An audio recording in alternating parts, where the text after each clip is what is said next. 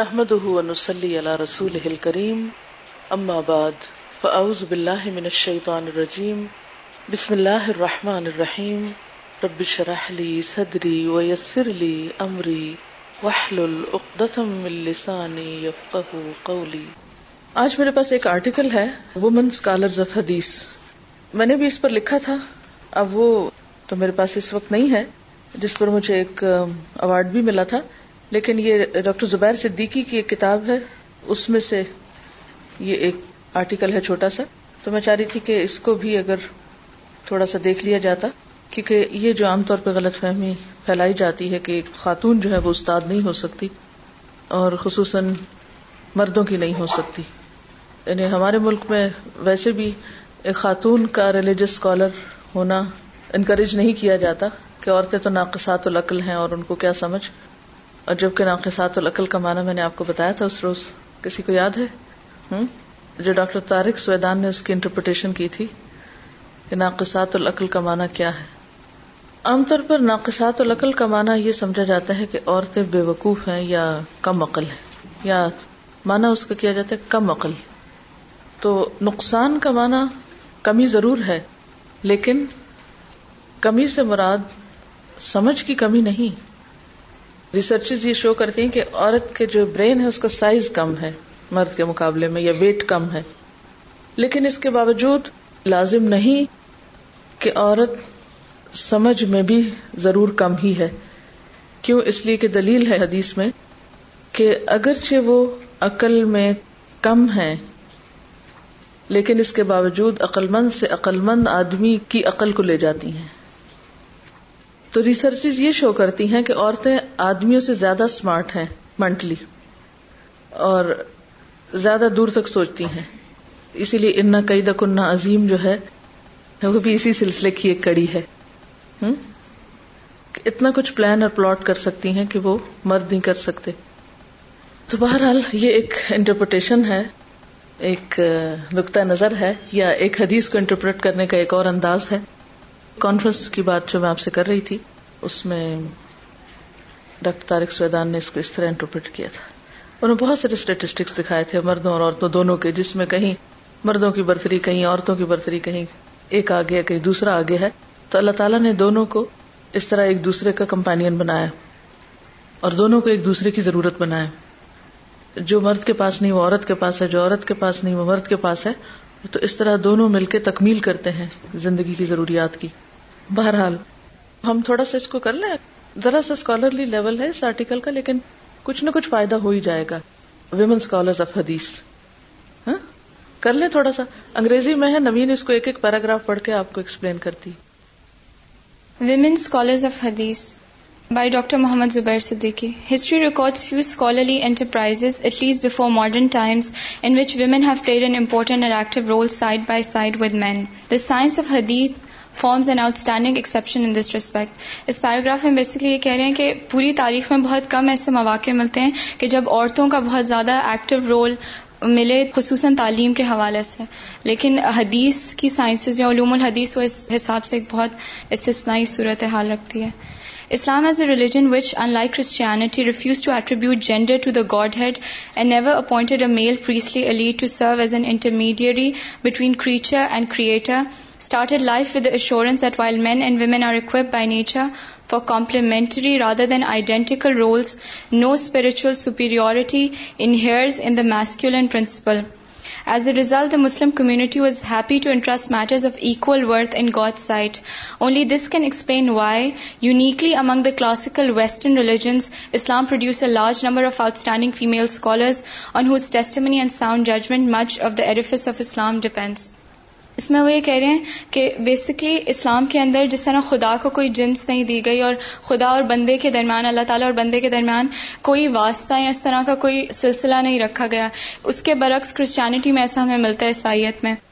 تو وہ یہ بتا رہے ہیں کہ غالباً یہ وجہ ہے کہ باقی کرسچن ریلیجنس کے مقابلے میں جو کہ ویسٹ میں زیادہ تر پریکٹس کیے جاتے تھے اسلام میں زیادہ فیمیل اسکالرس ہمیں زیادہ نظر آتی ہیں مرد اور عورت کا جو باہم ریلیشن شپ یا رشتہ بتایا گیا ہے یا جو دونوں کا رول ہے وہ ایک دوسرے کے لیے یعنی آئیڈینٹیکل نہیں ہے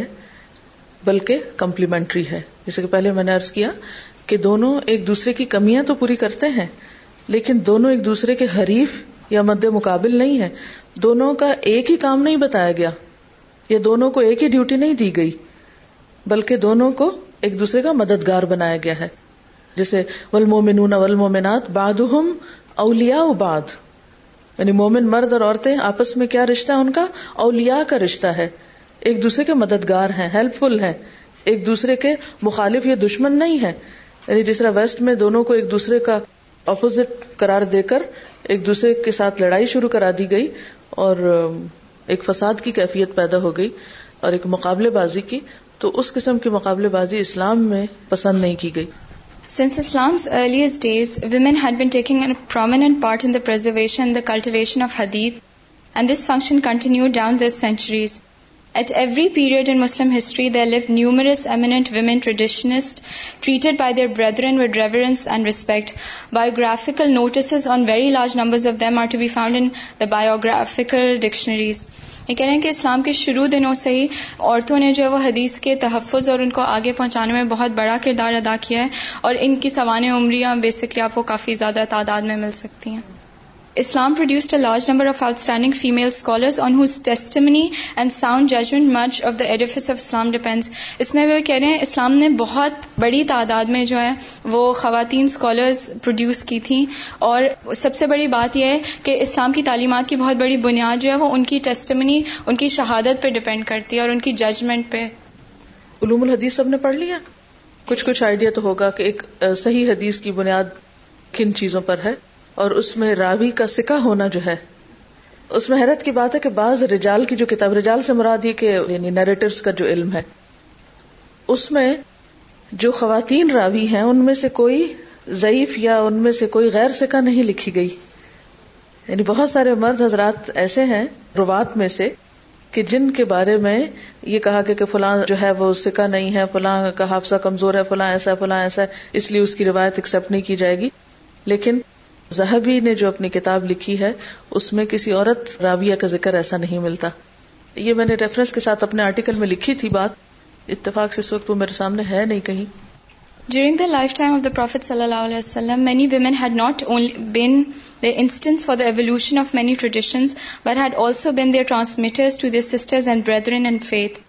آفٹر دا پرافی صلی اللہ علیہ وسلم death many women companions particularly his wives will look upon his vital students of knowledge and were up approach for instruction by the other companions to whom the readily dispense the rich store which they had gathered in the prophet's ص company the names of Hafsa Umm Habiba Maimuna اُم سلم and عائشہ عدی اللہ عنہ are familiar to every student of hadith as being among its earliest and most distinguished transmitters in particular Aisha Adi اللہ عنہا is one of the most important figures in the whole history of hadith literature not only as one of the earliest reporters of the largest number of hadith but also as one of the most careful interpreters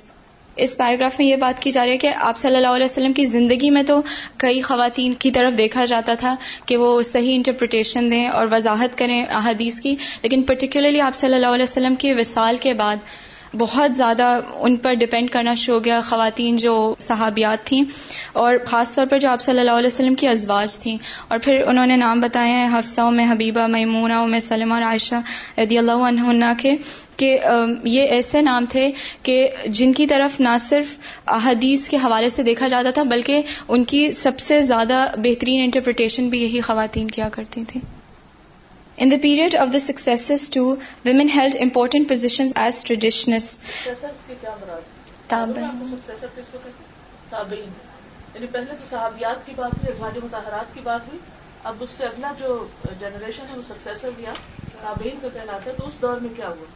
Ibn Sirin Amra Darda the young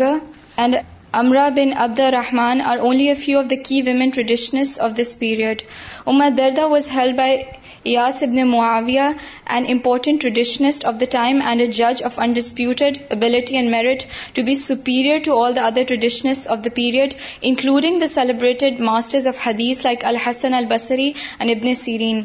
Amra was considered considered great authority and traditions related by Aisha رضی اللہ عنہا among her students Abu Bakr ibn Hazm the celebrated جج of Medina was ordered by the caliph Umar bin Abd al Aziz to write down all the traditions known on her authority آفرتم Abida al Madaniyya Abida bin Bush اما امر القفیہ Zainab the granddaughter of Ali ibn Abdullah ibn عباس نفیسہ بن تل حسن ابن Ziyad Khadija امے عبدہ بن تبدالرحمان and many are the members of the fair sex excelled in delivering public lectures on hadith these devout women came from the most diverse backgrounds indicating that neither class nor gender were obstacles to rising through the rank of Islamic scholarship. For example, Abida, who started life as a slave owned by Muhammad ibn Yazid, learnt large number of hadiths with a teacher in Madian. She was given by her master to Habib the the great traditions of Spain when he his way to the was so impressed by her learning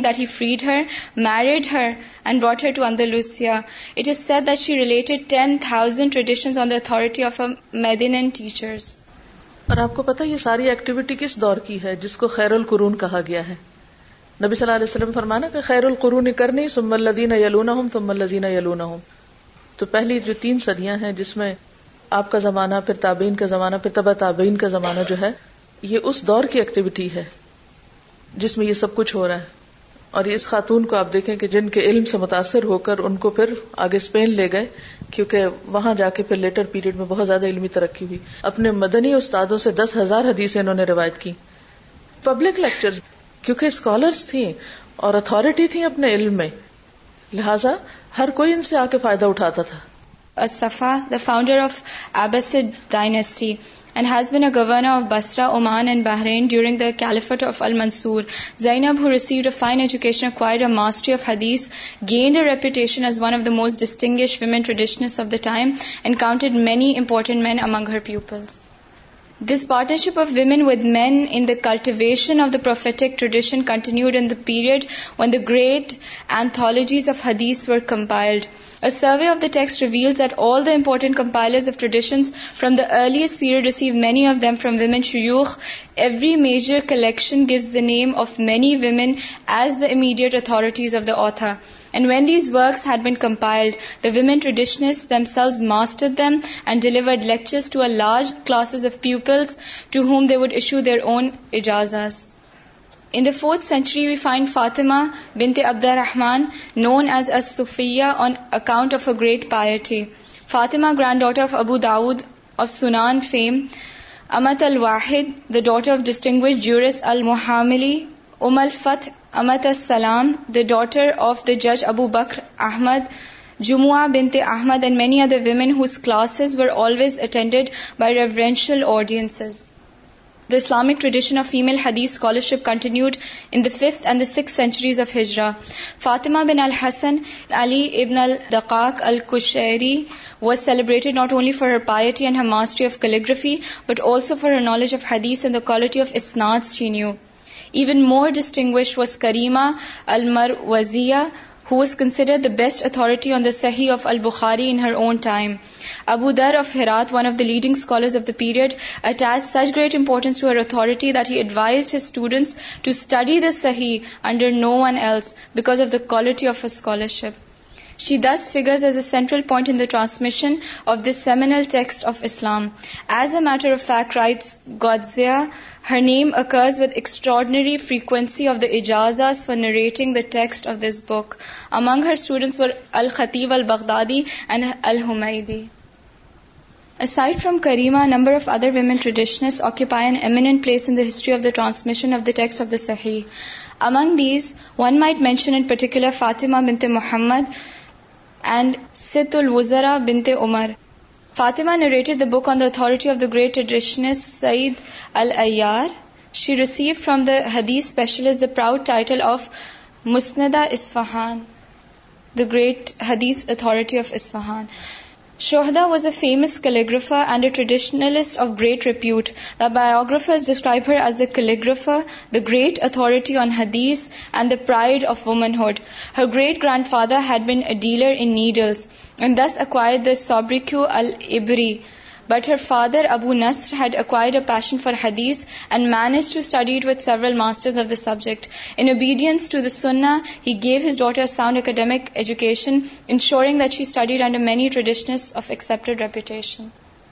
She married Ali ibn Muhammad, an important figure with some literary interests, who later became a boon companion of Caliph al-Muqtadi and founded a college and a Sufi lodge, which he endowed most generously. His wife, however, was better known. She gained her reputation in the field of hadith scholarship and was noted for the quality of her isnads. Her lecture on Sahih al-Bukhari and other hadith collections were attended by a large crowd of students, and on account of her great reputation, some people even falsely claimed to have been her disciples. Also known as an authority on Bukhari was Sitt al Wuzara who adds a clean mastery of Islamic law was known as the musnid of your time and delivered lectures on the Sahih and other works اینسکس and Egypt classes on the Sahih or likewise given by Umm al Khayr Amat al Khaliq who is recorded as the last great hadith scholar of the Hijaz still in other authority on Bukhari was the Aisha bint Abd al Hadi Apart from these women who seems to have specialized in the great Sahih of Imam al-Bukhari, there were others whose expertise was centered on other texts. Umm Al-Khair Fatima bint Ali and Fatima al-Shahrazuriya delivered lectures on the Sahih of Muslim. Fatima al-Jazdaniya narrated to her students on the three mojams of At-Tabrani.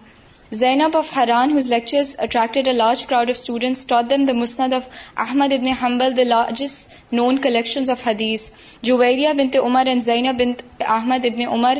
who had travelled widely in pursuit of hadith and delivered lectures in Egypt as well as Medina narrated to her students the collection of al Darimi and Abd ibn Humayd and we are told the students travelled from far and wide to attend discourses Zaynab bint تحمد usually known as bint al Kamal acquired a camel load of diplomas she delivered lectures on the Musnad of Abu Hanifa the Shumail of al Tirmidhi and Sharh Maani al Athar of al Tahawi the last of which she read with another woman traditionist Ajiba bint Abu Bakr on her authority is based as Goldziher the authenticity of the Gotha codex in the same isnad the large number of learned women are cited who had occupied themselves with this work with her and various other women the great traveller ibn نے study traditions during stay at Damascus the famous historian of Damascus ibn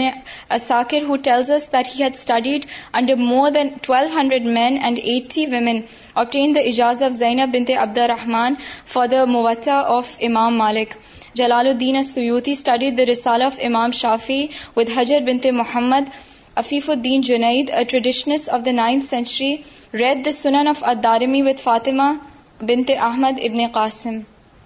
Other important traditionalists include Zainab bint al-Shari. She studied hadith under several important traditionalists and in turn lectured to many students, some of whom gained great repute, including Ibn Khallikan, author of the well-known biographical dictionary Wafayatul Ayan. Another was Karima, the the the the Syrian, described by biographers as greatest authority authority in in hadith hadith Syria of of of her day. She delivered lectures on on many works numerous lecturers. ہیں میرا خیال ہے بتانے کے لیے اتنا ہی کافی ہے اور یہ تو ظاہر ہے کہ جو جو پھر مسلمانوں کی فتوحات بڑھتی گئی علاقوں میں اور علاقے پھیلتے گئے تو اسی طرح اسکالرز بھی بڑھتے گئے اور ان میں خواتین کا بھی اضافہ ہوتا رہا آپ نے اس کے بتانے کا یا پڑھانے کا یا آج اس کو آپ کو سنانے کا کچھ حصہ اس کا کیا مطلب سمجھا ہے کہ کیوں آپ کو بتائی گئی یہ بات کیا مقصد تھا اس کے بتانے کا میں نے اپنے لیے یہ کہ ایمنگ فار ایکسلنس ہمیں کرنا چاہیے میڈیوکریٹی کے لیے نہیں مطلب ایک کام ایک میڈیوکر لیول پر ہو سکتا ہے لیکن ایک کام ایک ایکسلنس کے لیول پر ہو سکتا ہے تو as role model I think these are brilliant women کہتی ہیں کہ these women are source of motivation for us ان کی بات بالکل درست ہے کہ مجھے جو موٹیویشن ملی تھی کام کرنے کی اور ایک یقین کی حد تک پختگی کہ جو میں کر رہی ہوں یا کروں گی ان وہ صحیح ہے اس میں ان خواتین ان رول ماڈلس کا بہت بڑا ہاتھ ہے جب تک میں پاکستان میں تھی نہ مجھے ایسی کتابیں دیکھنے کو ملی نہ پڑھنے کو ملی نہ ایسے استاد ملے نہ ہی یہاں کوئی یہ قصے کھولتا بھی ہے کیونکہ ہمارے معاشرے میں ان ساری چیزوں کو ایک طرح سے روک کے رکھتے ہیں تو ویسے بھی چونکہ میرا ماسٹر عربک میں تھا تو عربی زبان و ادب کی ہسٹری میں اتنے رول ماڈلز نہیں ہیں خواتین میں لیکن اس میں اکثر شاعرات یعنی پوئٹس کافی تھیں وہ میرا کوئی پرسنل اتنا انٹرسٹ بھی اس میں نہیں تھا اس لیے ان سے میں اتنی انسپائر بھی نہیں ہوں حالانکہ آپ صلی اللہ علیہ وسلم کے زمانے سے عزت اور کچھ اور لوگ بعد بھی خواتین ہر دور میں خواتین شاعرات ہوتی رہی ہیں کیونکہ شاعری جو ہے وہ گاڈ گفٹڈ چیز ہے ہم کسی شاعرہ کو دیکھ کر شاعرہ نہیں بن سکتے یعنی اگر کوئی بہت اچھی شاعر خاتون ہے اور آپ کہیں کہ میں بھی کچھ اس جیسا کام کروں تو اٹس ناٹ پاسبل کیونکہ ہر شخص کی بس کی بات نہیں شاعر بننا لیکن اس کے بعد جب اللہ تعالیٰ نے الحمد موقع دیا اور پی ایچ ڈی کرنے کا مجھے خاص طور پہ موقع ملا تو اس میں بہت ساری کتابیں پڑھنے کا موقع ملا اور چونکہ میرا سبجیکٹ بھی علوم الحدیث تھا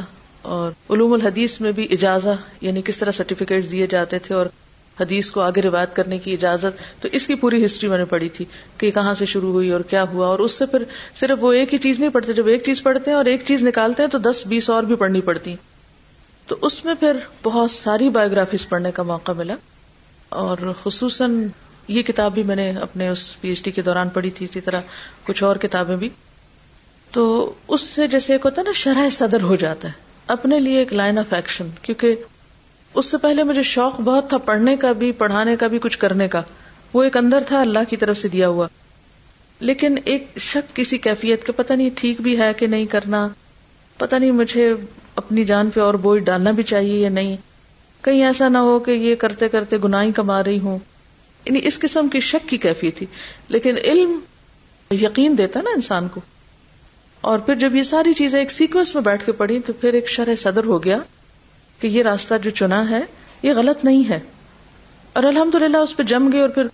محنت کرتی رہی آگے کام جتنا بھی ہو سکے پھر واپس پہنچ کر جو خواتین کو پڑھانے کا کام شروع کیا یونیورسٹی میں میں کام کرتی تھی اس میں مجھے تسلی نہیں اطمینان نہیں ہو کیونکہ مجھے لگتا تھا کہ حق ادا نہیں ہو رہا پھر اس کے بعد جسے الہدا کے بنانے کا خیال آیا اور اس میں پھر جو مخالفت ہوئی اور پھر ساتھ ساتھ جو خصوصاً میڈیا کے حوالے سے اگرچہ میں نے کبھی ان پرسن سامنے بیٹھ کے ابھی تک ضرورت نہیں کی پڑھانے کی صرف اس لیے کہ کہیں ایسا نہ ہو کہ جو اصل کام ہے وہ کسی اور فتنے کا شکار ہو جائے اور جو ہو رہا ہے یہ بھی نہ ہو سکے کیونکہ ہمارے پاس میرا خیال ہے کہ ایک تو ویمن اسکالرس کی کمی ہے ایسا نہیں کہ ہے نہیں ہے موجود ہیں کمی ہے اور اگر ہیں بھی تو ماسز کو ان تک اپروچ نہیں یعنی جو عوام الناس ہے وہ اپروچ نہیں کر سکتے فیمل اسکالرس کو یا وہ ان تک نہیں پہنچتی تو اس کا ایک بہت خلا محسوس ہوتا تھا پھر خیر وہ جب شروع ہوا تو اتنا تھا کہ جیسے ریڈیو اور ٹیلی ویژن کی حد تک بہائنڈ اسکرین یا ایک مشینی صورت میں پڑھانے کی اس سے پھر جو مخالفت کا ایک طوفان اٹھا اور پھر خصوصاً یہ ہے کہ وہ مخالفت میری ذات کی حد تک تو الحمد للہ کچھ بھی نقصان دہ نہیں تھی لیکن ریسنٹلی مجھے اس بات کا بہت خوف ایک آنے لگا کہ جو ہمارے اسٹوڈینٹس شیکی ہو جاتے ہیں کہ ہم جس رستے پہ چلے ہیں پتہ نہیں یہ بھی ٹھیک ہے یا نہیں یا ہم جو کام کر رہے ہیں پتا نہیں یہ دین کا کام ہے بھی یا نہیں یا ہم کہیں کر کے گناگاری تو نہیں ہو رہے یا یہ کہ یہ رستہ ہدایت کا ہے یہ گمراہی کا ہے ہاں؟ تو بہرحال یہ چند باتیں اصل میں سنانے کا سنوانے کا مقصد یہی تھا آپ کے اندر بھی تھوڑا سا پڑھنے کا شوق آ جائے اور تھوڑا اپنی قابلیت کو بڑھانے کے لیے قربانی کرنے کا اور تھوڑا اس ٹریڈیشن کو زندہ کرنے کا یہ مسلمانوں کی روایت ہے ٹریڈیشن ہے اور جب سے یہ روایت ختم ہوئی ہے عورت نے علم کے میدان کو چھوڑ کر صرف زیب و زینت کا میدان اپنی اسپیشلٹی کے لیے اختیار کیا ہے اور اسکولوں سے زیادہ بیوٹی پارلر کھل گئے ہیں تو پھر ہمارا اندرونی حسن ختم ہو کر رہ گیا چینج ضرور آیا ہے لیکن زیادہ تر یہ چینج دنیاوی فیلڈ کی حد تک تو آیا ہے لیکن ریلیجس طبقے میں یہ چینج نہیں آیا یہ انہوں نے لکھا ہے کہ research shows a new fact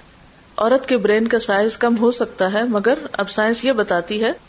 کہ دل یعنی ہارٹ کی اپنی الگ ایک سوچ یا انٹیلیجنس ہے اس کو ہارٹ انٹیلیجنس کا نام دیا جاتا ہے اس لیے قرآن کا دل پر وہی ہونا ثابت ہوتا ہے سائنس کے ذریعے بھی دل کی عقل میں عورت زیادہ ہے یا کم یہ تو آبزرویشن بتا ہی دیتی ہے اور علم حقیقی دل کا معاملہ ہے تو عورت کا دینی استاد بننا زیادہ لاجیکل ہے میرے ذہن میں بہت عرصے سے ایک سوال تھا کہ امت مسلمہ میں علمی زوال کب سے ہوا ہے اور وہ کام جو نبی صلی اللہ علیہ وسلم کے زمانے میں شروع ہوا یعنی اقرا سے وہی شروع ہوئی اور پھر اتنا زیادہ علم پر ابھارا گیا اور وہ لوگ جو بکریاں چرایا کرتے تھے وہ علم کے امام بنے اور کس طرح وہ دنیا پر ایک طرف حکمرانی کرنے والے تھے اور دوسری طرف سکھانے والے تھے یعنی تعلیم کے میدان میں بہت آگے تھے اب دیکھیں کہ حضرت عقبہ بن عامر جو ہیں ان کا قصہ آپ نے پڑھا ہی تھا ایڈوانس کورس میں کہ وہ کچھ دن تک آپ صلی اللہ علیہ وسلم کی ملاقات بھی نہیں کر سکے تھے صرف اس وجہ سے کہ ان کے پاس بکریاں تھیں اور وہ انہیں میں مصروف رہتے تھے اور کوئی کام دنیا کا وہ نہیں کر سکتے تھے لیکن کس طرح وہ مصر فتح کرنے والے لوگوں میں شامل تھے اور کس طرح وہاں کے گورنر بنے اور پھر ساتھ ساتھ احادیث بھی روایت کی ہیں اور کس طرح ان کے ذریعے روشنی پھیلی اور آپ کو بتایا کہ مصر نے زبان کلچر ہر چیز گم کر دیا جب مسلمان وہاں جا کے بسے انہوں نے جا کر تعلیم دی یعنی تعلیم کے بغیر کہیں زبان پھیل سکتی ہے نہیں مسلمانوں نے جا کر وہاں جو دین کی تعلیم دی قرآن کی تعلیم دی احادیث کی تعلیم دی تب آج مصر مصر کی کی زبان زبان عربی ہمیشہ سے عربی نہیں تھی اسی طرح شام کی زبان ہمیشہ سے عربی نہیں تھی عراق کی زبان ہمیشہ سے عربی نہیں تھی اور بھی بہت سے بے شمار علاقے تو ان علاقوں میں زبان بھی کلچر یہ سب چیزیں کس طرح اسپریڈ ہوئی صحابہ کرام اور ان کے بعد کی جنریشن کے وہاں جا کر بسنے اور بیسیکلی تعلیم دینے سے پھر اس کے بعد یہاں سے یہ سب کچھ منتقل ہوتا ہے اسپین کی طرف جہاں بغداد کی خلافت جو ہے وہ ختم ہوتی ہے وہاں دوسری طرف یعنی ایک کام جو مدینہ سے شروع ہوتا ہے وہ اس کا ایک حصہ بغداد تک جا کر مکمل ہوتا ہے اور جب وہاں زوال ہوتا ہے تو سائڈ بائی سائڈ جو کچھ اسپین میں تیاری ہو رہی تھی اس کا سیکنڈ پارٹ جو ہے وہ اسپین میں پایا تکمیل تک پہنچتا ہے یعنی علمی اور سائنسی ترقی کا اور جب یہ تکمیل کے دور کو پہنچنا تھا تو اس وقت جو سارے مسلمان علاقوں میں بہتر حکومت تھی وہ انڈیا کی تھی یعنی انڈیا میں مغل جو تھے یہ کچھ رول پلے کر سکتے تھے لیکن ان کے ہاں اپنا ایک طرح کا زوال شروع ہو چکا تھا اورنگزیب عالمگیر نے اپنے باپ کو غلط میں بند کر کے اور بھائی دارا شکو کو قتل کر کے خود حکومت سنبھالی تو ان کی خاندانی اور جو علاقائی سیاست تھی وہ اتنی حاوی ہوئی ان پر کہ یہ لوگ مسلم اسپین کے زوال کے بعد وہاں مارے جانے والے اور بھاگ جانے والے سائنٹسٹ کو پناہ نہیں دے سکے اگر یہ اس وقت ان کو اپنے ملک میں یا اس طرف کو پناہ دیتے تو یہ لوگ یورپ نہ جاتے اور ترقی کا جو تیسرا اور آخری مرحلہ ہے جہاں ہر چیز اپنی تکمیل کو پہنچتی ہے اور انڈسٹریل ریولیوشن آتا ہے پھر یہ مسلمانوں کے ہاتھوں نہیں آتا یہ دوسری قوموں میں چلا جاتا ہے کیونکہ ساری تحقیقات اور سرمایہ جو ہے وہ دوسری قوموں کو منتقل ہو جاتا ہے اس کے لیے اس دفعہ ڈاکٹر کوئک ایک اسکالر ہیں ان کا پورا نام عبد الرحمان کوئک ہے یہ کیا ہے یہ ساؤتھ افریقہ میں ہے آج کل جوہینس برگ میں پہلے یہ ٹورنٹو میں ہوا کرتے تھے انہوں نے اس دفعہ یا جمعہ کو خطبہ اسی کانفرنس تو انہوں نے اپنا خطبہ پرنٹ کر کے بھی سب کو دیا اس میں انہوں نے انگلینڈ کے شاہ کا یا بادشاہ کا خط اسپین کے بادشاہ کے نام پڑھ کے سنایا تھا جو ہسٹری میں موجود ہے اور جس میں انہوں نے ریکویسٹ کی تھی کہ ہم اپنے رائل فیملی کے کچھ افراد پر مشتمل ایک گروپ آپ کے پاس لوگوں کا بھیج رہے ہیں جن کو آپ تعلیم دیں اور اتنے زبردست خوشامد کے انداز میں اس نے ریکویسٹ کی ہوئی تھی کہ آپ ہمیں ایسے افراد دیں یا ایسے لوگ دیں کہ جو ہمیں بھی علم سے روشن کریں اور ہمیں ان تمام چیزوں سے فائدہ اٹھانے کا موقع دیں کیونکہ اسپین بھی یورپ میں آتا ہے تو انگلینڈ یا برطانیہ جو حکومت ہے وہ ایک طرح سے ریکویسٹ کر رہی ہے اور بیگ کر رہی ہے مسلمان اسپینش حکومت سے کہ آپ ہمیں موقع عطا کریں کہ ہم اپنے لوگوں کو آپ کے ہاں تعلیم کے لیے بھیج سکیں اور آپ کے ہاں کے لوگ ہمارے ہاں آ کر یعنی ہمیں سکھا سکیں اور اس کے بعد آپ دیکھتے ہیں کہ مسلمانوں کی باہم لڑائیوں کی وجہ سے وہاں جو زوال ہوا تو وہ تو یہ لگتا تھا جسے پہلے سے تیار تھے ان کے اندر ایک اویکنگ شروع ہو چکی تھی اور انہوں نے ان سب کو پھر یعنی کہ ایک طرح سے پناہ دی اور یہ سلسلہ آگے بڑھا اور یوں انسانی ذہن کی ترقی کا آغاز جو نبی صلی اللہ علیہ وسلم کے زمانے میں شروع ہوا اور ایک انڈیپینڈنٹ سوچ کا اور ہیومن تھاٹ کی پروسیس کا جو آخری حصہ تھا اس کی تکمیل کا پھر خواب جو ہے وہ مسلمانوں کے ہاتھوں نہیں دوسروں کے ہاتھوں جا کے شرمندہ تعبیر ہوا اور اس کی بنیادی وجہ یہ تھی کہ ہم مسلمان سیاسی اعتبار سے باہم چپکلش اور ایک دوسرے کے خلاف جھگڑے اور فساد میں مشغول ہو گئے تو اس پر میں نے ریسنٹلی ایک کتاب پڑھی ہے پچھلے تین مہینوں میں میں نے پڑھایا کم ہے اور پڑھا خود زیادہ ہے جو کہ ایک بہت عرصے سے میری ایک بڑی درینا خواہش تھی کہ میں مسلسل یہاں ایسی مصروفیت میں پھنسی ہوئی تھی کہ خود نہیں پڑھ پا رہی تھی بہرحال کہنے کا مطلب یہ ہے کہ جب سے مسلمان سیاسی زوال کا شکار ہوئے ہیں تو علمی زوال بھی ان کے اندر ہوا اور وہ بڑھتے بڑھتے آج اس کنارے پہ ہم پہنچ گئے ہیں ضرورت اس بات کی ہے کہ مسلمانوں میں نیا بلڈ شامل ہو آپ دیکھیں کہ اگر اسلام صرف عرب پیننسیولا میں رہتا اور صاحب کرام اپنے گھر بار چھوڑ کر باہر نکل کر دوسروں کو مسلمان نہ کرتے اور دنیا کی محبت میں مبتلا ہو جاتے اور فتح کیے علاقوں میں محلات اور بہت سی اور چیزوں کے اندر جا کے ایشو عشرت سے رہنا شروع کر دیتے تو اسلام نہیں پھیلتا اسلام کو طاقت اور قوت کہاں سے ملی ابتدائی دور میں بھی نیو مسلم سے پھر اس کے بعد جب دارالخلاف بغداد بنا تو اس میں کنٹریبیوشن کس نے کی اسلام نے اتنی زیادہ زبانوں اور اتنے زیادہ کلچر اور رنگوں اور انسانوں کو اپنے اندر سمایا آپ کو یاد ہے میں آپ کو ایک کتاب پڑھانا شروع ہوئی تھی تمدن عرب فلپ کے ہٹی کی اور اس میں شروع میں یہ بات کہی گئی تھی کہ دنیا کے کسی مذہب اور کسی کلچر اور سولیزیشن نے اتنے کثیر تعداد میں مختلف زبانوں اور رنگوں اور انسانوں کو اپنے اندر نہیں سمویا جس طرح اسلام نے سمویا یعنی اسلام کے دل کی وسط کے اس میں کوئی ریشزم نہیں کوئی نسل پرستی نہیں کوئی انسانوں کے ساتھ تعصب نہیں وسط قلب کی وجہ سے وسط نظر کی وجہ سے کیونکہ اسلام سب کے لیے تھا باقی جو مذاہب یا باقی جو تہذیبیں تھیں اس میں یہ چونکہ فرق برتا گیا اپنے اور غیر کا لہذا ان کے اندر وہ وسط نہ آئی لیکن مسلمانوں نے اس وسط قلبی کا ثبوت دیا جس کی وجہ سے جتنے بھی لوگ سارے مسلمان ہوئے وہ اسلام کی قوت کا ذریعہ بنے پھر اور مسلمان بادشاہوں کے حسن سلوک اور عدل و انصاف کی وجہ سے بنیادی طور پر کہ انہوں نے اپنے غیروں کے ساتھ سب کے ساتھ عدل کا سلوک کیا سب کو آگے بڑھنے کے موقع دیے حتیٰ کہ نان مسلمس کو بھی اسی طرح اہمیت دی گئی اپنی حکومتوں میں علم کی خدمت کرنے والوں کو اور اس کی بھی سنت نبی صلی اللہ علیہ وسلم کے زمانے سے ہی ملتی ہے کہ جنگ بدر میں پکڑے ہوئے لوگ جو آئے تھے ان سے آپ نے کہا تھا کہ آپ ہمارے بچوں کو پڑھا دیں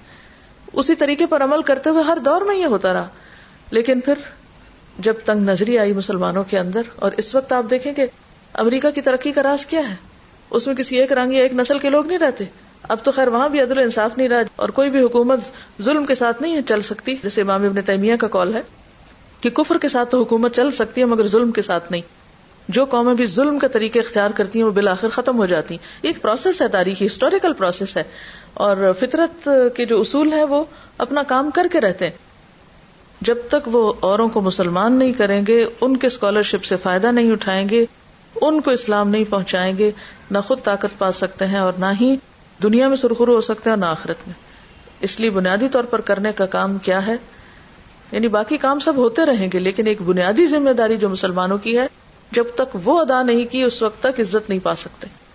اور وہ کیا ہے اللہ کا پیغام اللہ کے بندوں تک پہنچانا نیا بلڈ چاہیے نا اکیلے یہ قوت قوت نہیں بن سکتے دونوں مل کے ہی بنے گی نا ایک ہو جائیں گے نا جب کوئی مسلمان ہوتا ہے تو وہ ایک جسم بن جاتا ہے نا الگ الگ تھوڑی ہوتے ہیں پھر اپنے اور غیر تھوڑی رہ جاتے ہیں تو ایک ہو جاتے ہیں اصل میں ساری تنگ نظری ہے ہماری شدت پسندی اور ہر چیز میں پھر ہم حد سے آگے پہنچ جاتے ہیں وہ کہتے ہیں نا تھوڑا علم زیادہ خطرناک ہو جاتا ہے تو دیکھیے آپ کو ریڈنگ کرنے سے کون روک سکتا ہے کیوں روک سکتا ہے کیوں نہیں پڑھتے پھر کمی ہم میں ہے ٹھیک ہے نا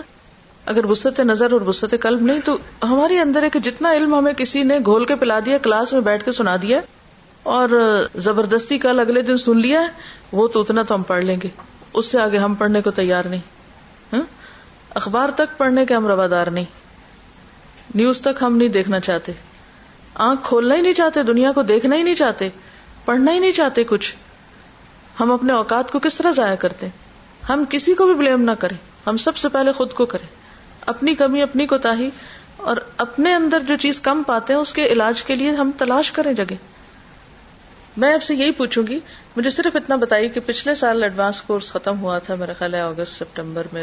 سال سے زیادہ ہو گیا اس کے بعد سے صحابہ اور صحابیات کی لائف ہسٹری کے بارے میں کتنی کتابیں پڑھی ہیں آپ نے سیرت پر کتنی پڑھی ہیں حدیث پر کتنی پڑھی ہارڈلی کسی ایک آدمی اگر کچھ پڑھ بھی لیا تو باقیوں نے تو کچھ نہیں پڑھا تو جب ہم پڑھتے ہی نہیں ہیں کچھ یعنی وہ کورس کرانے کا تو مقصد یہ تھا کہ آپ کو ایک انٹروڈکشن کرا دیا جائے کچھ ٹرمینالوجی بتا دی جائے یہ جتنا بھی الہدا کا کورس ہے نا یہ تو صرف اس لیے پریپئر کرتا ہے کہ آپ اس قابل ہو سکے کہ مختلف چیزوں کو آپ خود پھر پڑھنے کے لائق ہو جائیں علوم الحدیث کس لیے پڑھایا جاتا ہے کہ چند ایک ٹرمینالوجی اتنی پتہ ہو کہ جب آپ کوئی بھی اسلامک لٹریچر کی کتاب اٹھا کے پڑھنے لگے تو آپ کو وہ ٹرمز نئی نہ ہو جو آپ کی ریڈنگ میں رکاوٹ بنے سیرت کی کتاب پڑھا دی جاتی ہے کہ آپ کو وہ کردار کچھ نہ کچھ سمجھ میں آ جائیں اسی طرح مسلم ہیروز اور باقی چیزوں یہ صرف کی دی جاتی ہے کہ اچھا آپ آگے چلیں اور کھولیں اور پڑھیں اس کو لیکن ہم عادت ہی نہیں ہے ہمیں کچھ کام کرنے کی میں یہ بات ان لوگوں کو کر رہی ہوں کہ جنہوں نے کورس نہیں کیا کورس پر کنسنٹریٹ کرنے کے لیے اس لیے کہا جاتا ہے کہ اگر بنیاد ہی کمزور رہے گی تو آگے کیا کر سکیں گے میں جب تک خود طالب علم تھی تو میں اپنے استاد سے کچھ بھی کہتی تو کہتے تھے جو اس وقت تمہارا کام ہے اس کو صحیح طور پہ کرو تاکہ تمہاری بنیاد مضبوط ہو جب بنیاد مضبوط ہوگی تو پھر اگلا کام آسان ہو جائے گا اب نا ایک بچے کو جب آپ ایک لینگویج سکھا دیتے ہیں بنیادیں بتا دیتے ہیں تو پھر بڑے ہو کے ریڈنگ وہ خود کرتا ہے نا خود آگے بڑھتا ہے نا ساری زندگی تو اس کو پڑھایا نہیں جاتا یعنی آپ نے ایک شخص کو کھڑا ہونا سکھا دیا ہاں؟ دیکھنا سکھا دیا سوچنا سکھا دیا لیکن اس کے بعد اس کا اپنا فرض بنتا ہے کہ اب وہ جو کچھ اسے سکھایا گیا اس کو آگے بڑھائے اور پھیلائے اور اس کو نرچر کرے لیکن ہم سب اس جرم کا شکار ہیں کہ ہم رب زدنی علما کے فارمولے پہ عمل نہیں کرتے نہ تڑپ کے اس کی دعا مانگتے اور نہ ہی اس کے لیے کچھ تکلیف اٹھاتے نہ ہی کچھ کوشش کرتے ہیں اس کے لیے میں نے یہ سوچا ہے جیسے اسلام آباد میں ابھی ٹینتھ بیچ ختم ہوا تو ہم نے اس کے لیے ایک پلان یہ کیا ہے کہ ہر مہینے ایک میٹنگ ہوگی اور ہر مہینے کے لیے ایک بک پڑھنے کے لیے کم از کم دی جائے گی اور وہ واپس آ کے اس کو رپورٹ کریں گے اب کتنے اللہ والے ہیں جو آئیں گے بھی ورنہ ڈر کے آئیں گے بھی نہیں کہ ہم نے کتاب نہیں پڑھی تو شکل بھی نہیں دکھاتے ہمارے اخلاقی زوال کا حال یہ ہے کہ کوئی کام کہا جائے تو کرتے نہیں اور اگر نہیں کرتے تو اتنی ضرورت نہیں ہوتی کہ سوری کر لیں چھپ جاتے ہیں میں سوچتی ہوں کہ جتنی کتابیں ہمارے گھر میں ہیں کم از کم وہ تو ہم پہلے پڑھ لیں ٹھیک ہے اگر لائبریری تک ابھی ہم نہیں بھی پہنچ پا رہے لیکن میرا خیال ہے کہ ہم سب کے پاس کچھ نہ کچھ گھر میں ہے جسے ہم نے ابھی تک پڑھا نہیں لے کے رکھا ہوا ہے ہاں؟ اس وقت ہم نہ گورمنٹ کی بات کر رہے ہیں نہ کسی اور ادارے کی کر رہے ہیں یا ہم چاہیے کے اوپر نہیں کر رہے بات آپ سب سے میں ہی کہوں گی میں سکھ ہو جاتی ہوں چاہیے سن سن کر یوں ہونا چاہیے یوں ہونا چاہیے یوں ہونا چاہیے ہم سب جو ہم کر سکتے ہیں وہ ہم کیوں نہیں کر رہے ہم عام طور پر یا تنقید کرتے ہیں یا ہم تجویز کرتے ہیں لیکن تعمیل نہیں کرتے اس وقت جو اس ساری گفتگو کا مقصد ہے جس چیز کو میں آپ کے اندر جگانا چاہتی ہوں وہ کیا ہے کہ ہم میں سے ہر شخص اپنے عمل کا ذمہ دار ہو دوسروں کے لیے اگر ہم کچھ نہیں کر سکتے تو ہم کم از کم خود کریں آخر وہ کون سی چیز ہے وہ کس بات کا اطمینان ہے جو ہمیں خود آگے بڑھنے سے روکے ہوئے کیا سوچا ہوا ہے ہم نے ہم نے اپنے لیے کیا ازر تلاش کیا ہوا ہے اور میرا خطاب پھر ان لوگوں سے ہے جو یہ کورس کر چکے ہیں جو کر رہے ہیں وہ تو اب یہ ایک پروسیس سے گزر رہے ہیں جو کر چکے ہیں وہ اپنے لیے کیا سوچے ہوئے ہیں کیا کر رہے ہیں کیا وہ بس اسی پہ مطمئن ہو گئے کہ ہم نے قرآن پڑھ لیا ہے اسی پہ مطمئن ہے کہ ہماری ایک روز کی روٹین ہے اور ہم وہاں درس دیتے ہیں اور ہم نے دورہ قرآن کرایا تھا اور ہم سمر کورس بھی کرا لیتے ہیں اور ہم فلاں کرا لیتے ہیں کیا اس سے کوئی ترقی ہو سکتی ہے ہمیں آخر آگے بڑھنے کا شوق کیوں نہیں ہے ہم دوسروں پر ہی بھروسہ کیوں کیے ہوئے ہم اپنے پاؤں خود کیوں نہیں چلنا جانتے اپنے لیے راہیں خود کیوں نہیں تلاش کرتے اگر اسکول میں نہیں ہے کالج میں نہیں ہے کوئی استاد نہیں ہے کوئی شیخ نہیں ہے کوئی انتظام نہیں ہے کیا ہم نے وہ کر لیا جو ہم کرنے کے قابل ہیں یا جو ہم خود بھی کر سکتے ہیں اس کا جواب دیجیے مجھے میں کہتی یہ ہوں کہ ہم کسی کو بھی بلیم کرنے کی بجائے ذرا اپنے آپ کو تھوڑا سا کریں اس وقت ہماری کوتا ہی کہاں ہے ہم کیا کر سکتے ہیں اور کیوں نہیں کر رہے لکھے نا اپنے پاس سوال میں کیا کر سکتی ہوں پہلے تو اپنا حساب کریں کہ میرے اندر کیا کچھ کرنے کی ہمت صلاحیت ہے کیا لکھا ہے جواب لکھے اس کا اب یہ تو میں آپ کو نہیں ڈکٹ کراؤں گی کہ یہ بھی مجھے کرانا چاہیے کھولیں اپنے آپ کو جائزہ لیں کیا مجھے اردو پڑھنا آتی ہے کیا مجھے انگریزی پڑھنا آتی ہے کیا میں نے کبھی کسی کتاب کی شکل دیکھی ہے کیا مجھے اپنے انٹرسٹ پتا ہے کیا میرے پاس کچھ وقت ہوتا ہے کیا مجھے یہ کام کرنے کی ضرورت ہے کیا لوگوں کو میرے اس علم سے فائدہ پہنچ سکتا ہے کیا میں واقعی اتنا کر رہی ہوں جتنا میں کر سکتی ہوں اور اگر نہیں کر رہی تو کیوں نہیں کر رہی میرے رستے کی رکاوٹیں کیا ہیں آگے لسٹ بنا لیجیے جو بھی رکاوٹیں ان میں سے ایک ایک کو دور کرنے کی میرے پاس کیا تدبیر ہے اصل بات ہے ہم سوچتے ہی نہیں ہم عقل سے کام ہی نہیں لیتے لا اللہ کم تاقلون کا کام کرتے ہی نہیں اقدام نہیں کرتے نا کیونکہ ہر اقدام کے ساتھ رسک ہوتا ہے اسلام کیا کہتا ہے طالب علم ہونے کے بارے میں کہ وہ کب تک رہنا چاہیے اس جملے کو بھی ہم پڑھتے ہیں اور کس کے لیے سمجھتے ہیں شاگردوں کے لیے جن کو ہم پڑھا رہے ہوں ان کو ہم کہتے ہیں آپ کو پڑھنا چاہیے کیونکہ اسلام کہتا ہے کہ پنگوڑے سے لے کے قبر تک علم حاصل کرو خود کو پھر نکال لیتے ہیں اس سے باہر اس میں کیا مشکل ہے ایسا کرنے کچھ مشکل نہیں نا صرف ہم سوچتے نہیں بس صرف یہ مشکل ہے کہ ہم عقل سے کام نہیں لیتے دیکھیے ہر علم کے نا درجے ہوتے ہیں ایک عام درجہ ہوتا ہے اور ایک تخصص کا درجہ ہوتا ہے ابھی جتنا دین کا علم آپ پڑھے نا وہ ایک عام درجے میں پڑھ رہے ہیں اگر آپ اس کے بعد دنیاوی تعلیم شروع کرنا چاہتے ہیں تو شوق سے کیجیے اور اس کے ساتھ ساتھ آپ یعنی کہ کچھ حصہ دین کی تعلیم کا اپنے ذاتی طور پر کتابیں پڑھ کے اور لوگوں سے کچھ محفلیں اٹینڈ کر کے وہ آپ جاری رکھ سکتے ہیں ٹائم کو مینج کر کے اور اگر آپ دین کا علم تخصص کے درجے پہ حاصل کرنا چاہتے ہیں تو پھر کسی اور یونیورسٹی کا انتخاب کریں کہیں اور ہائر لیول پہ جا کے پڑھیں تو پھر اس کے لیے آپ کو وہ لائن ایک ایسے اسپیشلائزیشن چوز کرنی ہوگی اب آپ اپنے اندر کا شوق دیکھیں آپ اپنے اندر کیا تڑپ پاتے ہیں آپ کو کس چیز کا جنون ہے اگر آپ کے اندر اللہ نے کسی خاص علم کے لیے رکھا ہے اب جیسے ان ڈاکٹر نے صرف ایک دوائی ایجاد کی ہے لیکن اس دوائی کے اوپر لکھوایا میرے کل ہفتہ قرآن تو کیا یہ اسلام کی تبلیغ نہیں ہے ہے یا نہیں ہے ہے نا میرے کل آف قرآن کے نام سے ایک دوا آئی ہے جس کے بنانے والے ایک ایجپشن ڈاکٹر ہیں بیسیکلی یہ دوا آنکھوں کے لیے ہے جن لوگوں کو کیٹریکٹ ہو جاتا ہے تو ان کے لیے ڈراپس بنائے گئے ہیں اور کہاں سے انسانی پسینے سے جی تو اس کے بارے میں ریویو میں آیا تھا آپ پڑھ کے سنائیں گی ذرا سب کو Miracle of the Quran. A Swiss pharmaceutical company has begun producing a new medicine called Medicine of Quran, which is used in the treatment of cataracts. This drug, which was made by an Egyptian Dr. Abdul Basit Muhammad from the secretions of human sweat glands, is 99% effective as reported, with absolutely no side effects, and has been registered in Europe and the United States. The Swiss company has produced the new drug in the form of liquid eye drops. The source of inspiration for the medicine is Surah Yusuf. Doctor Abd al Basit Muhammad set one day early morning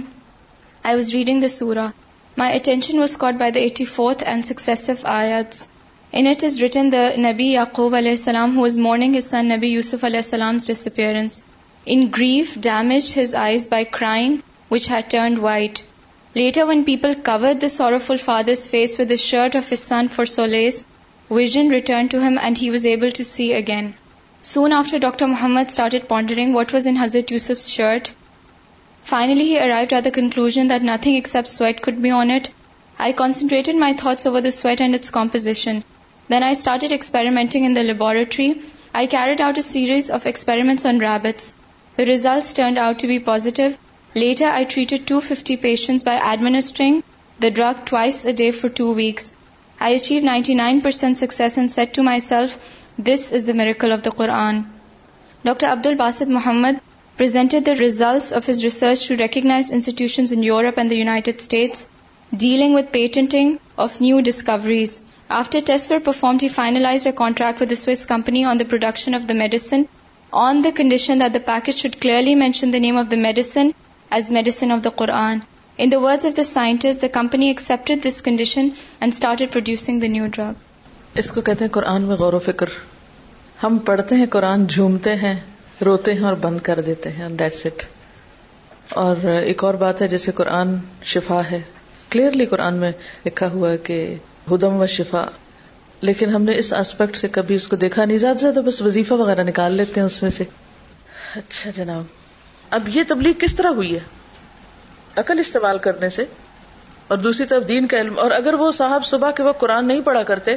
میں آپ کو ہمیشہ سے کہتی رہی ہوں صبح کا قرآن لازم کر لیں اپنے اوپر ان قرآن کا نا مشودہ کیونکہ صبح کا وقت ایسا ہوتا ہے جس میں اتنے آئیڈیاز کی یلغار ہوتی ہے انسان کے دماغ پر اور انسان کی عقل کئی گنا زیادہ کام کر رہی تھی بہتر طور پر اس وقت اب یہ صبح کے وقت قرآن پڑھ رہے ہیں میڈیکل ڈاکٹر ہیں شاید آئی اسپیشلسٹ ہیں اور چونکہ ہر شخص اپنے فیلڈ کے اعتبار سے کسی چیز کو زیادہ بہتر طور پر دلچسپی سے دیکھتا ہے تو کرتے کرتے وہ جب اس جگہ پر پہنچے ہیں تو اس چیز نے ان کو پکڑ لیا اور پھر اس کے بعد انہوں نے ایکسپیریمنٹ شروع کر دیا اور اس کے بعد اللہ تعالیٰ نے ان کی مدد کی اور ایک نتیجے تک پہنچے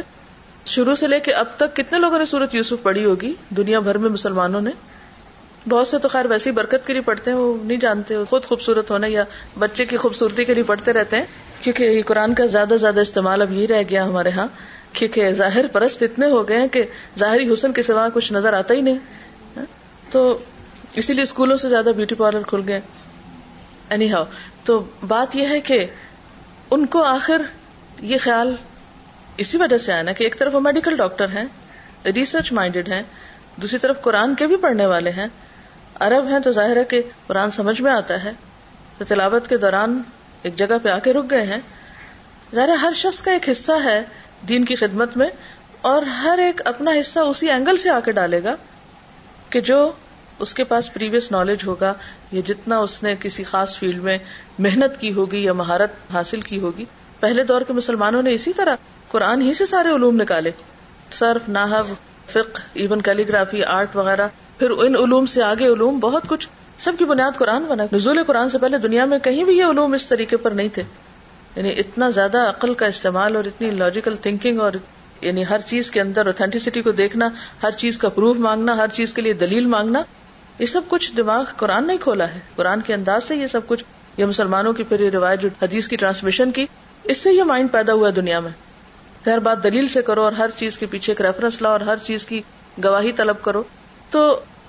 یہ آپ اپنے اندر خود تلاش کریں گے آپ کا شوق کیا کہتا ہے آپ کو کس چیز کا جنون ہے آپ کیا کرنے کے قابل ہیں پھر جب اپنے شوق کو جان لیں تو پھر محض شوق کبھی کافی نہیں ہوتا میں نے آپ کو اس دن مثال بھی دی تھی ڈاکٹر ذاکر نائک کی آپ نے شخص نے سنا ہوگا اور اگر نہیں بدقسمتی سے سنا میں تو بدقسمتی کہوں گی کہ اگر نہیں بدقسمتی سے سنا تو پھر آپ بہت کچھ مس کر رہے ہیں بہرحال ان سے کسی نے سوال کیا اسی کانفرنس میں یعنی وہ جب مختلف اپنی باتوں کے دلائل لاتے ہیں اور ان کے جب ریفرنس پڑھنے شروع کرتے ہیں آیت نمبر فلاں چیپٹر فلاں آیت نمبر فلاں سورت فلاں چیپٹر فلاں آیت نمبر فلاں وہ پوری ایک اسپیڈ میں جب پڑھتے ہیں تو جب وہ لائیو پڑھ رہے تھے تو ہر طرف تالیاں ہی تالیاں تھیں تو پھر بار کسی نے سوال کیا کہ یہ کس طرح پاسبل ہے کیونکہ کسی اور کو عام طور پہ نہیں ایسا دیکھا گیا تو انہوں نے کہا کہ دو تین چیزیں ہیں پہلی بات تو یہ کہ سب اللہ کی مدد اور توفیق اور ریزن ہے دوسری بات یہ کہ میں نے اس میں محنت بھی بہت کی اللہ نے مجھے گڈ میموری دی ہے لیکن میں نے اس میں محنت بھی بہت کی میں نے اپنے تھنکنگ کو اس طرح آرگنائز کیا اور ان چیزوں کو یاد کیا اور پھر تیسری بات ہے کہ میں اس میں ان پریکٹس ہوتا ہوں یعنی یہ چیزیں کثرت سے استعمال بھی کرتا ہوں یہ چیز علم کی حفاظت اسی طرح ہو سکتی ہے اللہ نے آپ کو ایک خاص فیلڈ کا شوق دے دیا آپ کو پتا ہے آپ کو شوق کیا ہے آپ کو پتا ہے آپ کون سا کام اچھا سا کر لیتے ہیں پھر اس کے بعد آپ محنت شروع کریں اس میں ہمیں جب یہ پتا بھی چل جاتا ہے کہ یہ کام میں اچھا کر لیتی ہوں تو ہم اتنی آجزی کا شکار رہتے ہیں کہ مزید اس میں آگے بڑھنے کی دلچسپی بھی نہیں ظاہر کرتے پھر آپ کو محنت کرنی پڑے گی خون پسینہ ایک کرنا پڑے گا تب جا کے وہ کام ہو اور پھر یہ ہے کہ سب کچھ حاصل کر کے پھر سو نہیں جانا بلکہ اس کو پھر مسلسل استعمال کرنا جیسے ویسٹ میں آپ دیکھیں ایک ڈاکٹر بننے کے لیے بھی سالہ سال درکار ہوتے ہیں اور پھر اس کے بعد مسلسل میرے بھائی نے ابھی کچھ عرصہ پہلے ریزیڈینسی وہاں شروع کی تو عام طور پہ تو یہ تھا نا جب ڈاکٹر بن گئے آپ کسی خاص پوسٹ پہ پہنچ گئے ہمارے یہاں تو بس اس کے بعد آپ کے آرام کے دن شاید آ گئے لیکن وہ پہلے سے بھی کمزور سے کمزور ہوتا چلا رہا میں نے کہا تمہیں ڈاکٹری راس نہیں ہے کہتے ہیں یہ پیشہ راس آنے والا ہے ہی نہیں اس لیے اگر آپ آنےسٹلی کام کرنا چاہتے ہیں انسانی زندگیوں کی خدمت کرنا چاہتے ہیں تو نہ آپ صحیح سو سکتے ہیں اور نہ ہی آپ آرام کر سکتے ہیں اور نہ ہی صحیح طرح آپ کسی بھی چیز کو انجوائے کر سکتے ہیں مسلسل پڑھنا پڑتا ہے ابھی ریسنٹلی اس کا پچھلے مہینے امتحان تھا صبح سے لے کے رات تک پتہ نہیں بارہ گھنٹے کا امتحان تو میں نے کہا اب تو میں کس چیز کا امتحان دینا کہتے ہیں ہمارے تو یہ انٹرنل اکثر ایسے ہوتے رہتے ہیں ہر کچھ عرصے کے بعد جو کچھ ہم کرتے ہیں اس کا ہمیں ایک پھر ٹیسٹ پاس کرنا ہوتا تب وہ آگے چلتے ہیں مسلسل ریسرچ کے ساتھ اپنے آپ کو انگیج رکھنا پڑتا ہے اور دن دن نہیں رات رات نہیں رات کو بھی آپ اکثر آن ڈیوٹی ہیں نہ آپ کی نیندیں پوری ہیں نہ آپ کو وقت پہ کھانا مل رہا ہے نہ آپ اپنی مرضی سے چھٹی کر سکتے ہیں تو یہ ساری چیزیں جو ہیں مسلسل محنت ہے اور ساری زندگی کی محنت ہے کہ کسی وقت ایسا نہیں کہ اب آپ کہیں کہ جی اب میں نے بہت کام کر لیا اب تو میں آرام کرنے جا رہا ہوں تو جو دنیا کے لیے کام کرتے ہیں اور کل پرسوں سے جو کتابیں ہم مختلف جگہوں پہ پڑھ رہے ہیں اس میں آپ نے دیکھا ہوگا کہ کولمبس نے جب امریکہ کی دریافت کی تھی تو اس کو بیس سال لگے تھے تیاری کرنے میں اور اس کے بعد تین دفعہ وہ ناکام ہوا تھا اپنے اس میں چوتھی دفعہ وہ کامیاب ہوا تھا اور نکلا وہ تھا ہندوستان کے ساحل کو پانے کے لیے نیا راستہ تلاش کرنے اور پہنچ کہیں اور گیا تو اللہ نے اس کی محنت ضائع نہیں کی اور پوری ایک ٹیم کے ساتھ اس نے وہ ساری کوشش کی اور محنت کی اور اسی طرح اور بھی بہت سے لوگ جو کسی بھی مقام پہ پہنچے انہوں نے محنت کی اور کام کی تو دوسرا حصہ جو ہے نا مسلمانوں سے وہ کہتے ان شاء اللہ اللہ تعالیٰ ضرور کر دے گا اس لیے کہ میری نیت بہت اچھی ہے معجزات کی توقع رکھ ہاں آپ کام کریں پر ہوں گے معجزے بھی آپ کریں کام محنت کریں تو ہم کسی بھی چیز کی قیمت نہیں ادا کرنا چاہتے اور تیسری چیز یہ ہے کہ ہم نے دنیا کو ایک آرام کی جگہ اور ایک منزل سمجھ لیا جب کہ دنیا منزل ہے ہی نہیں یہ تو مسلسل کام کرنے کی جگہ ہے اور کہیں پہنچ کر بھی آپ مطمئن نہیں ہو سکتے اور نہ آپ کو ہونا چاہیے کہیں پہنچ کے بھی آپ یہ نہیں کہہ سکتے میرا کام ہو گیا فیضا تو فن سب ہے ایک کام سے فارغ ہو تو پھر تھکا دے اپنے آپ کو دوسرے میں لیکن ہم کیا سمجھتے ہیں کہ ہم فارغ ہو گئے تب آرام کریں آرام نہیں ہے یہاں آرام کو اللہ نے جنت میں رکھا ہے ہم اسے دنیا میں چاہ رہے ہیں پھر وہی بات میں کروں گی آپ کو یہ ڈسائڈ کرنا ہوگا کہ آپ نے اسپیشلائزیشن کے لیول پہ پڑھنا ہے یا پھر اسپیشلائزیشن کسی دنیا کے سبجیکٹ میں کرنی اور ساتھ ساتھ اس چیز کو تھامے رکھنا ہے تاکہ اس کی روشنی میں اس کو دیکھ سکوں اور اس کے ذریعے سے میں اسلام کی کچھ خدمت کر سکوں آپ زیادہ اچھا لکھ سکتے ہیں آپ زیادہ اچھا بول سکتے ہیں آپ زیادہ اچھا یعنی کون سا کام ہے صرف بولنا اور لکھنا ہی اچھا کام نہیں ہے اور بھی بہت سے کام اچھے ہو سکتے ہیں اس میں آپ دیکھیے کہ اب مغرب میں جو کانسیپٹ ہے کسی بھی ایک فیلڈ میں جانے کا اب وہ صرف جیسے ہمارے ہاں اگر آپ نے ایف ایس سی کرنی ہے تو وہی ٹپیکل دو تین سبجیکٹس فزکس کیمسٹری بایولوجی آپ پڑھ لیں اور پھر آپ اس کے بعد اس میں اتنے نمبر لے لیں اور آپ میڈیکل کالج میں چلے جائیں باہر اب یہ نہیں ہو رہا وہاں آپ کو ساتھ ہی ساتھ لینگویجز بھی ساتھ ہی ساتھ کمپیوٹر ٹیکنالوجی ساتھ ہی ساتھ سوشیولوجی یعنی میڈیسن میں جانے والے کے لیے بھی یہ سبجیکٹ پڑھنا یعنی اس کو چوائس دی گئی کہ وہ ان میں سے کچھ نہ کچھ سبجیکٹ ضرور پڑھے اور پریفر اس کو کرتے ہیں جس کو ایک سے زیادہ لینگویجز آتی ہوں ہمارے اپنے میرے دیور کے بیٹے ہیں تو وہ آج کل میڈیکل میں وہاں ان کا ایڈمیشن ہوا تو نے پوچھا کہ کیا کیا اس نے پڑھا ہے اس سے پہلے یعنی پری میڈیکل میں کیا پڑھا نے کہا کہ جاپنیز لینگویج سیکھی ہے اور اسی طرح کمپیوٹر سیکھا ہے اور اور پتہ نہیں کیا کیا سیکھا ہے تو میں نے کہا جاپنیز کس لیے سیکھی ہے کہ جو کچھ جاپان میں اس فیلڈ میں کام ہوا ہے تو وہ بچہ صرف اپنی انگریزی زبان میں ہونے والی ریسرچ کو ہی نہیں پڑھے گا بلکہ اس کے ساتھ ساتھ جاپنیز زبان میں جو کچھ لکھا گیا ہے اس سے بھی فائدہ اٹھائے گا اب آپ خود سوچیں کہ ہمارے یہاں کے جو بچے ہیں پڑھنے والے ابھی تک ان کی لائن کیا ہے یعنی کوئی سوچ بھی نہیں سکتا کہ ہم یعنی ایک انگریزی کے سوا کوئی اور زبان بھی سیکھ لیں اور پھر سوشیالوجی اور اس طرح کے سبجیکٹس کیوں پڑھے جا رہے ہیں کہ جب تک انسانی معاشرہ اور انسانوں کی عادات اور ان سب چیزوں کی سمجھ نہیں آتی تو انسانوں کی ٹریٹمنٹ بھی صحیح طور پہ نہیں ہو سکتی تو اس میں کتنی وسط کے ساتھ اور کتنی مختلف طریقوں کے ساتھ مختلف چیزوں کو پڑھنے کی کوشش کی جا رہی ہے مسلسل چینجز ہوتے چلے جاتے ہیں ہم تعلیم میں کہاں جا رہے ہیں اور کیا کر رہے ہیں اور یہی وہ ہمارے بچے ہیں اگر وہاں چلے جاتے ہیں تو کیا کرتے ہیں اور اگر اپنے ہی یہاں رہتے ہیں تو ایک پورے ماحول کی بندشوں میں لیکن بہرحال ایون دن میں سمجھتی ہوں جتنی مرضی بندشیں ہوں اگر آپ کرنے کا ارادہ رکھتے ہیں تو آپ کے لیے رستے موجود ہیں لیکن پھر یہی بات ہے کہ اگر آپ کچھ جانتے ہوں کہ دنیا میں ہو کیا رہا ہے آج تو میں صبح اخبار پڑھ کے پھوٹ پھوٹ کے رونے لگ گئی کہ انڈونیشیا کے تین سو بچوں کو وہ ہیلپ کا ادارہ اور ایک اور ادارہ جو تھا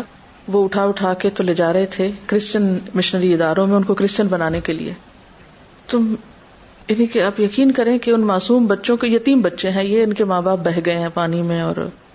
فوت ہو گئے اس ڈیزاسٹر میں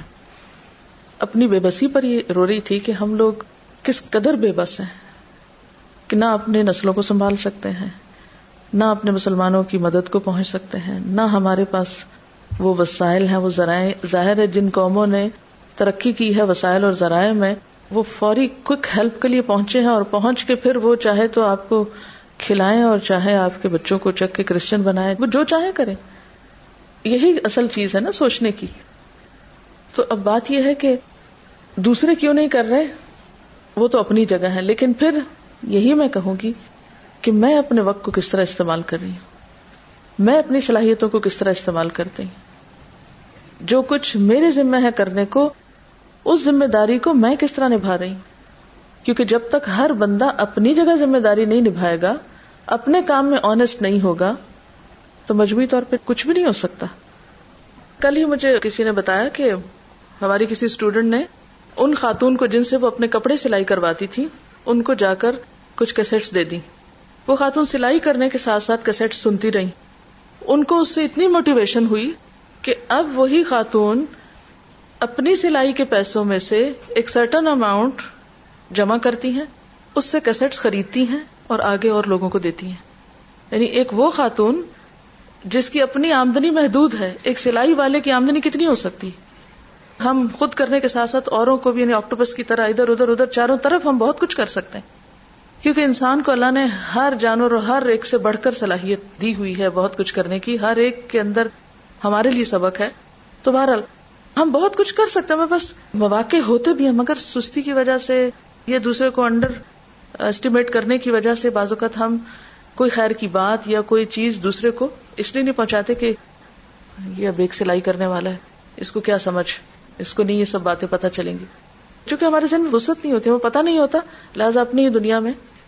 محب رہتے ہیں اور بنیادی طور پر پھر چونکہ جانتے نہیں ہیں نا پھر وسط نہیں ہے لہٰذا وہ بہت کچھ کرنے کا خیال بھی نہیں ہمیں آتا آئیڈیا ہی نہیں ہوتا سبحان کا و کنشد اللہ اللہ اللہ انتا و نتوب السلام علیکم و رحمۃ اللہ وبرکاتہ